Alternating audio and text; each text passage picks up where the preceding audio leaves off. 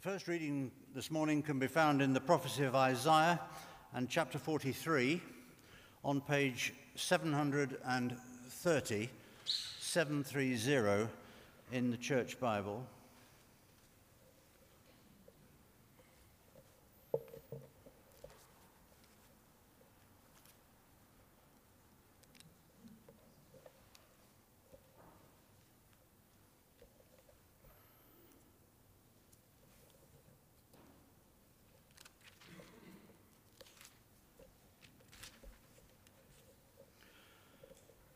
Isaiah chapter 43, beginning to read at verse 14. This is what the Lord says, your Redeemer, the Holy One of Israel. For your sake, I will send to Babylon and bring down as fugitives all the Babylonians in the ships in which they took pride. I am the Lord your Holy One, Israel's Creator, your King. This is what the Lord says, who made a way through the sea, a path through the mighty waters, who drew out the chariots and horses, the army and reinforcements together, and they lay there, never to rise again, extinguished snuffed out like a wick. Forget the former things, do not dwell on the past. See, I am doing a new thing. Now it springs up. Do you not perceive it? I am making a way in the wilderness and streams in the wasteland. The wild animals honor me, the jackals and the owls because I provide water in the wilderness and streams in the wasteland to give drink to my people, my chosen, the people I formed for myself, that they may proclaim my praise. This is the word of the Lord.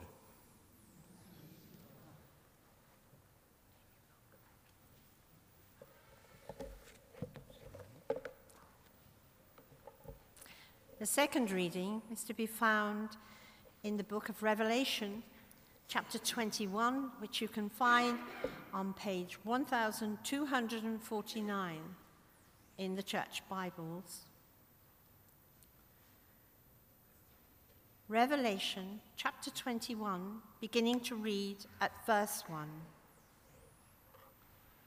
A new heaven and a new earth. Then I saw a new heaven and a new earth. For the first heaven and the first earth had passed away, and there was no longer any sea. I saw the holy city, the new Jerusalem, coming down out of heaven from God, prepared as a bride, beautifully dressed for her husband. And I heard a loud voice from the throne saying, Look, God's dwelling place is now among the people, and he will dwell with them. They will be his people, and God himself will be with them and be their God. He will wipe away every tear from their eyes. There will be no more death, or mourning, or crying, or pain, for the old order of things has passed away. He who is seated on the throne said, I am making everything new. Then he said, Write this down, for these words are trustworthy and true. He said to me, It is done. I am the Alpha and the Omega, the beginning and the end. To the thirsty, I will give water without cost from the spring of the water of life. Those who are victorious will inherit all this, and I will be their God, and they will be my children. But the cowardly, the unbelieving, the vile, the murderers, the sexually immoral, those who practice magic arts, the idolaters, and all liars, they will be consigned to the fiery lake of burning sulfur. This is the second death. This is the word of the Lord. Thanks be to Thanks God. be to God. Thank you both.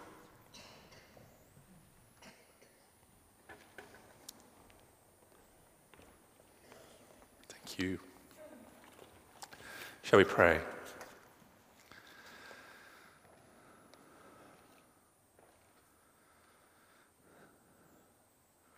Lord, we thank you that you spoke to Isaiah, you spoke to John, and gave them a vision. And using their imaginations, were able to see that you will make all things new. Thank you that you are God of restoration, recreation, and regeneration. Awaken us, we pray, to who you are. That as Isaiah and John saw, so may we see this day and believe you are Almighty God. In Jesus' name, Amen. Behold, I make all things new. Sadly, it seems there will not be a new Downton Abbey anymore. For something new to begin, something has to end. I love the final, well, one of the final lines that Maggie Smith said, the Dowager Duchess um, in Downton Abbey. Some of you won't watch it at all, so I have no idea what I'm talking about, but don't worry. We'll move on to God's word. But she says, Makes me smile the way we every year drink to the future, whatever it may bring. It makes me smile the way every year we drink to the future, whatever it may bring. And I think working on the chronologicalness of um, Downton, she must be about 103. So she's seen quite a few new years, and she's seen some pretty difficult things. And there is this strange tradition we have of just toasting or celebrating something new beginning in a year, where one day passes to another, but something significant happens. And some things as we enter 2016 are known at this point, and some things are unknown.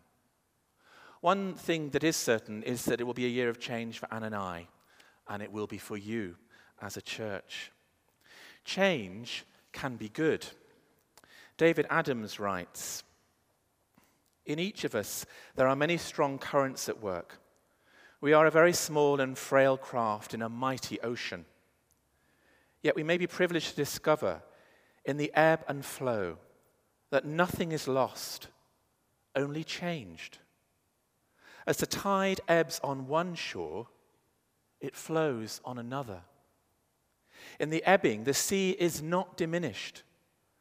As one area decreases, another is increasing. The end of one thing always heralds the beginning of something new. In the same way, the beginning of something marks the end of an old order. The end of an old order. All this change is happening because we have yielded our lives to God. And God Himself, as we've just celebrated, changed. The changeless one changed. Though He was in the form of God, He did not regard equality with God as something to be exploited or grasped, but instead emptied Himself, taking the form of a slave, being born in human likeness and being found in human form. He humbled Himself and became obedient, even to the point of death death on a cross. The downward, humbling way of love, lived through obedience. It is some change that God has made for you and me that we will remember in communion in a moment. In a strange way, it was like a new beginning for him, as John in his gospel said In the beginning was the Word, and the Word was God. It was almost as if something new God was doing. And of course, this is the bigger story that we who follow Christ, who call ourselves Christians, this is the biggest story that we set our lives in that God brings about transformation because we are constantly changing from one degree of glory to the next, because He alone can make all things new. And as we look at the world sometimes on a dreary January day, we might think, where is hope? but we remember that we are a people of resurrection. Even when death comes, change comes too. Makes me smile the way every year we drink to the future, whatever it may bring. We have something to smile about as followers of Christ.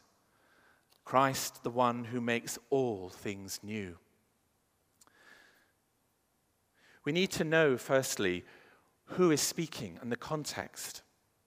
It's God who's speaking. And we see that it is God as the one who is sat upon the throne. And in Isaiah 43, it is God, the Almighty One, the Holy One. And we may need afresh at the beginning of this year to realize, as we were led in our prayers, who God really is.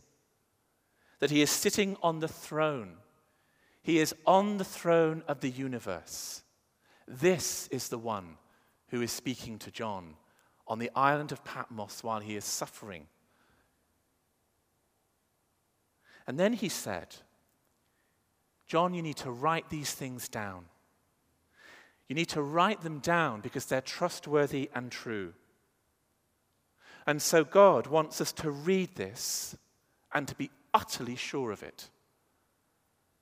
So he's seated on the throne and it's being written down that people in Bath 2016 would know what is true. He wants us to have assurance that no matter how much evil or suffering and futility we see, He will make all things new. And He does it in four ways, this newness coming. God is going to make us spiritually and morally new, and He's going to make you more glorious than you are now. Can you believe that, Brenda? Oh, she's smiling there. The greatest frustration of the time that we live in is that we still sin. Forgive us our sins as we forgive those who sin against us. And I believe Romans 7 describes this painful truth I delight in the law of God in my inmost being, but I see in my members another law at war within the law of my mind. There is a battle going on, not just out there, which is very real for many people today. The battle is also go- going on in us. And this war is the most stress- frustrating thing about life today. At least it seems to be for those who are following Christ. Most, I believe, make New Year's resolutions, whether they follow God or not, to try and make themselves better. But sadly, we all fall short of the holiness we long for. We want to love in 2016, but we will say hurtful things as well. We want to worship, and yet sometimes we come feeling cold. We want to walk in peace, and yet it can take one thing to lead us into the land called anxiety. We want to be pure in thought, and yet so often impurity bombards our minds in the world we live in today. There is some progress as the Spirit of God helps us in our weakness, particularly at the beginning of a year where we feel new and we're going to do it. But what we long for is really to be delivered of this battle the battle that has been won for us in Christ. But we still wage day in, day out. And John's vision in Revelation is of this beautiful bride. I had the privilege of taking the wedding service of Paul and Alison Guinness. Alison, when she arrived, my goodness, in this beautiful Sussex town, town uh, with the lynch gate and a very old church, just sun pouring over her. And she had these sort of funny things on her dress that, that sort of sparkled. I don't know, something anyway. Like, like crystals, I don't know. But not crystals, you know, not New Age, but you know, sort of just sparkly stuff. She just sparkled.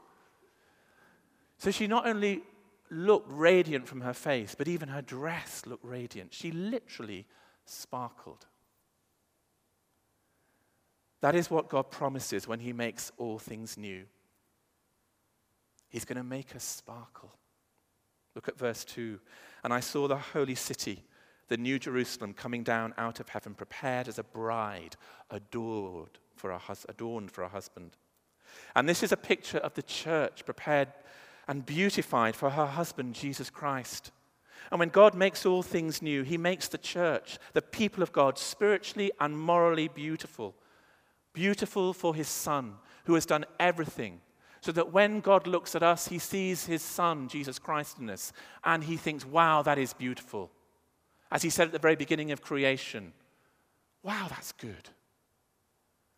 You need to begin the new year knowing that God looks at us and looks on Christ in us and says, that is good. And in verses 9 and 11, it's described in this way Then one of the seven angels who had the seven bowls full of seven last plagues came and said to me, Come, I will show you the bride, the wife of the Lamb. And in the Spirit, he carried me away, carried me away to a great high mountain, and showed me the holy city, Jerusalem, coming down out of heaven from God. It has the glory of God and a radiance like a very rare jewel, like jasper, clear as crystal. When God makes the bride ready for the son, the way he does it is by giving us his glory, verse 11, having the glory of God. And his glory is going to purify us so deeply and so thoroughly that we are going to be like rare jewels, crystal clear. I long for the day when I will be so good, so right, so pure, that I will be translucent like a jewel that people will look at me and see straight through me without seeing any impurity at all. Nothing will be hidden, nothing shameful. That is the first way the newness of God is coming. God will make us spiritually and morally beautiful for our final marriage with his bride, for us, his bride with Christ. And secondly, God is going to make us physically and bodily new and glorious.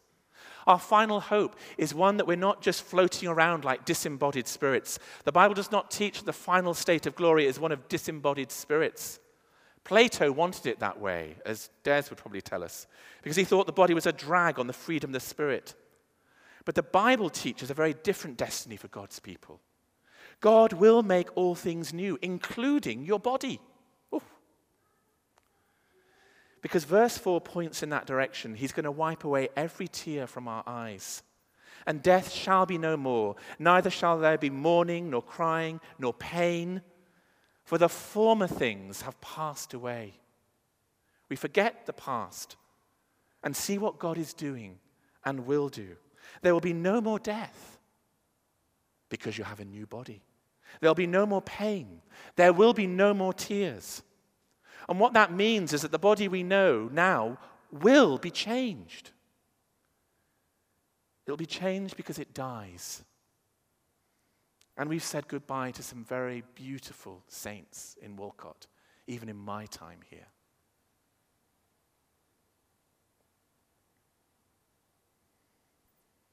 And it hurts. And our bodies cry.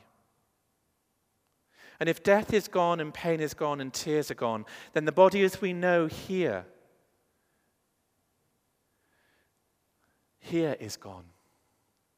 As many of us have experienced.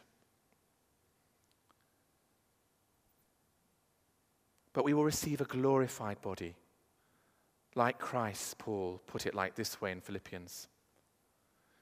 But our citizenship is in heaven. And it's from there that we are expecting a Savior, the Lord Jesus Christ. He will transform the body of our humiliation, that it may be conformed to the body of His glory by the power that also enables Him to make all things subject to Himself.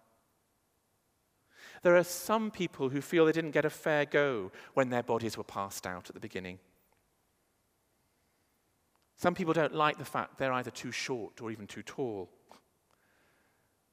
But some people have dramatic deformities, some have lost limbs, some are paralyzed. Malcolm could walk when we arrived here.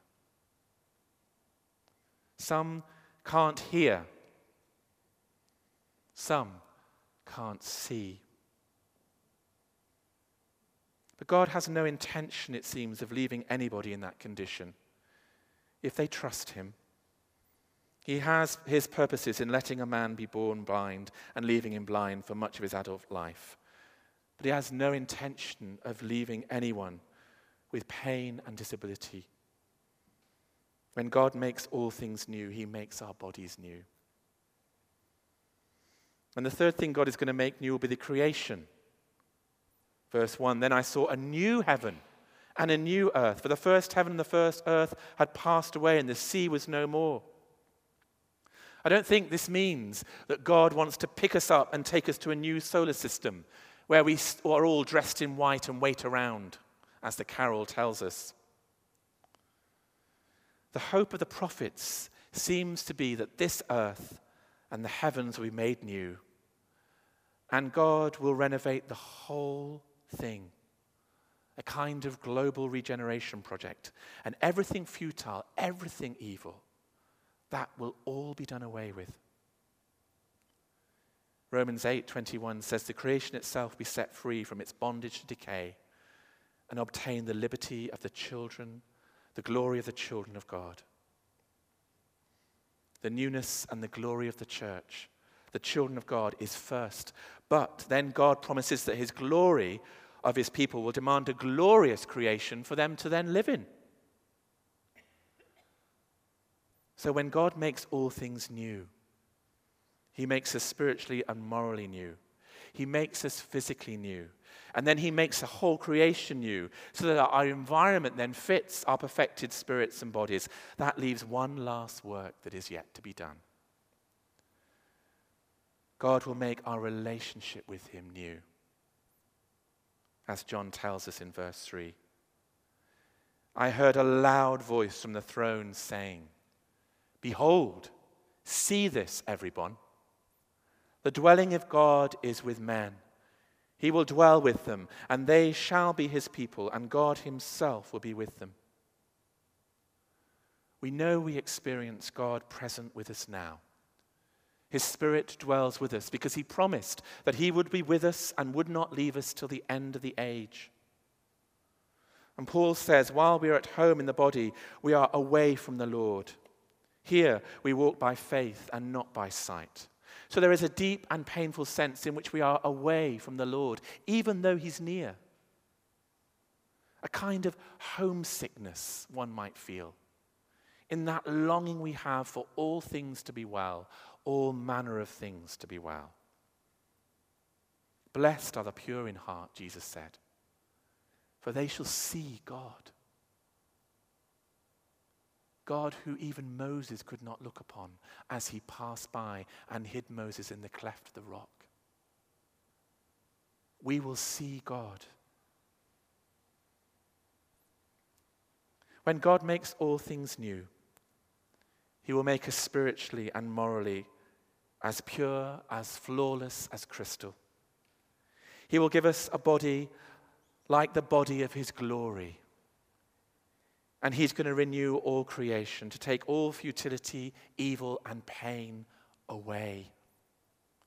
And finally, he himself will come to us, and we will see him face to face. We do not know what will happen this year. We do not know who may see God face to face this very year.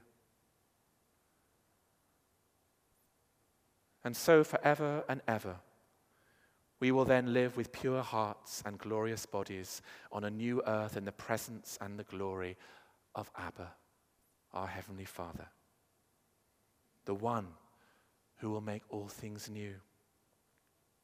This, this is the bigger picture we place ourselves in at the beginning of a year where, yes, some things are known and some things are unknown. We do know there are changes to come for us as a church. As Anne and I go to Lee Abbey in about six weeks, seems terrifying.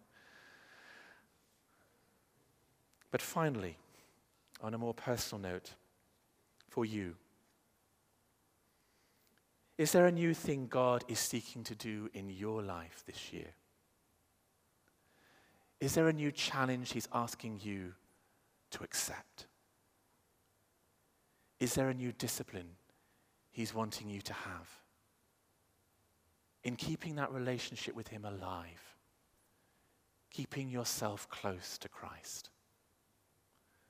Who is taking you away from Him? What distracts you, as did Martha? Will there be a new way of meeting Him? A new experience of God's outpouring upon you? Or is God saying to you this morning, Come now, Hannah. Come now, Mark. Come now, Margaret. Come now, Des. For us all. Let us begin again. One of my greatest joys in being at St. Swithin's was coming to a building that was complete. a great joy for a vicar. And even going to Abbey, the same thing. Isn't God good? A building fit for welcome and outreach. A building fit to be a home of grace in the heart of this glorious city. But above even this joy, we're seeing the changes in people's lives that has happened. People who've been touched with the good news of the gospel.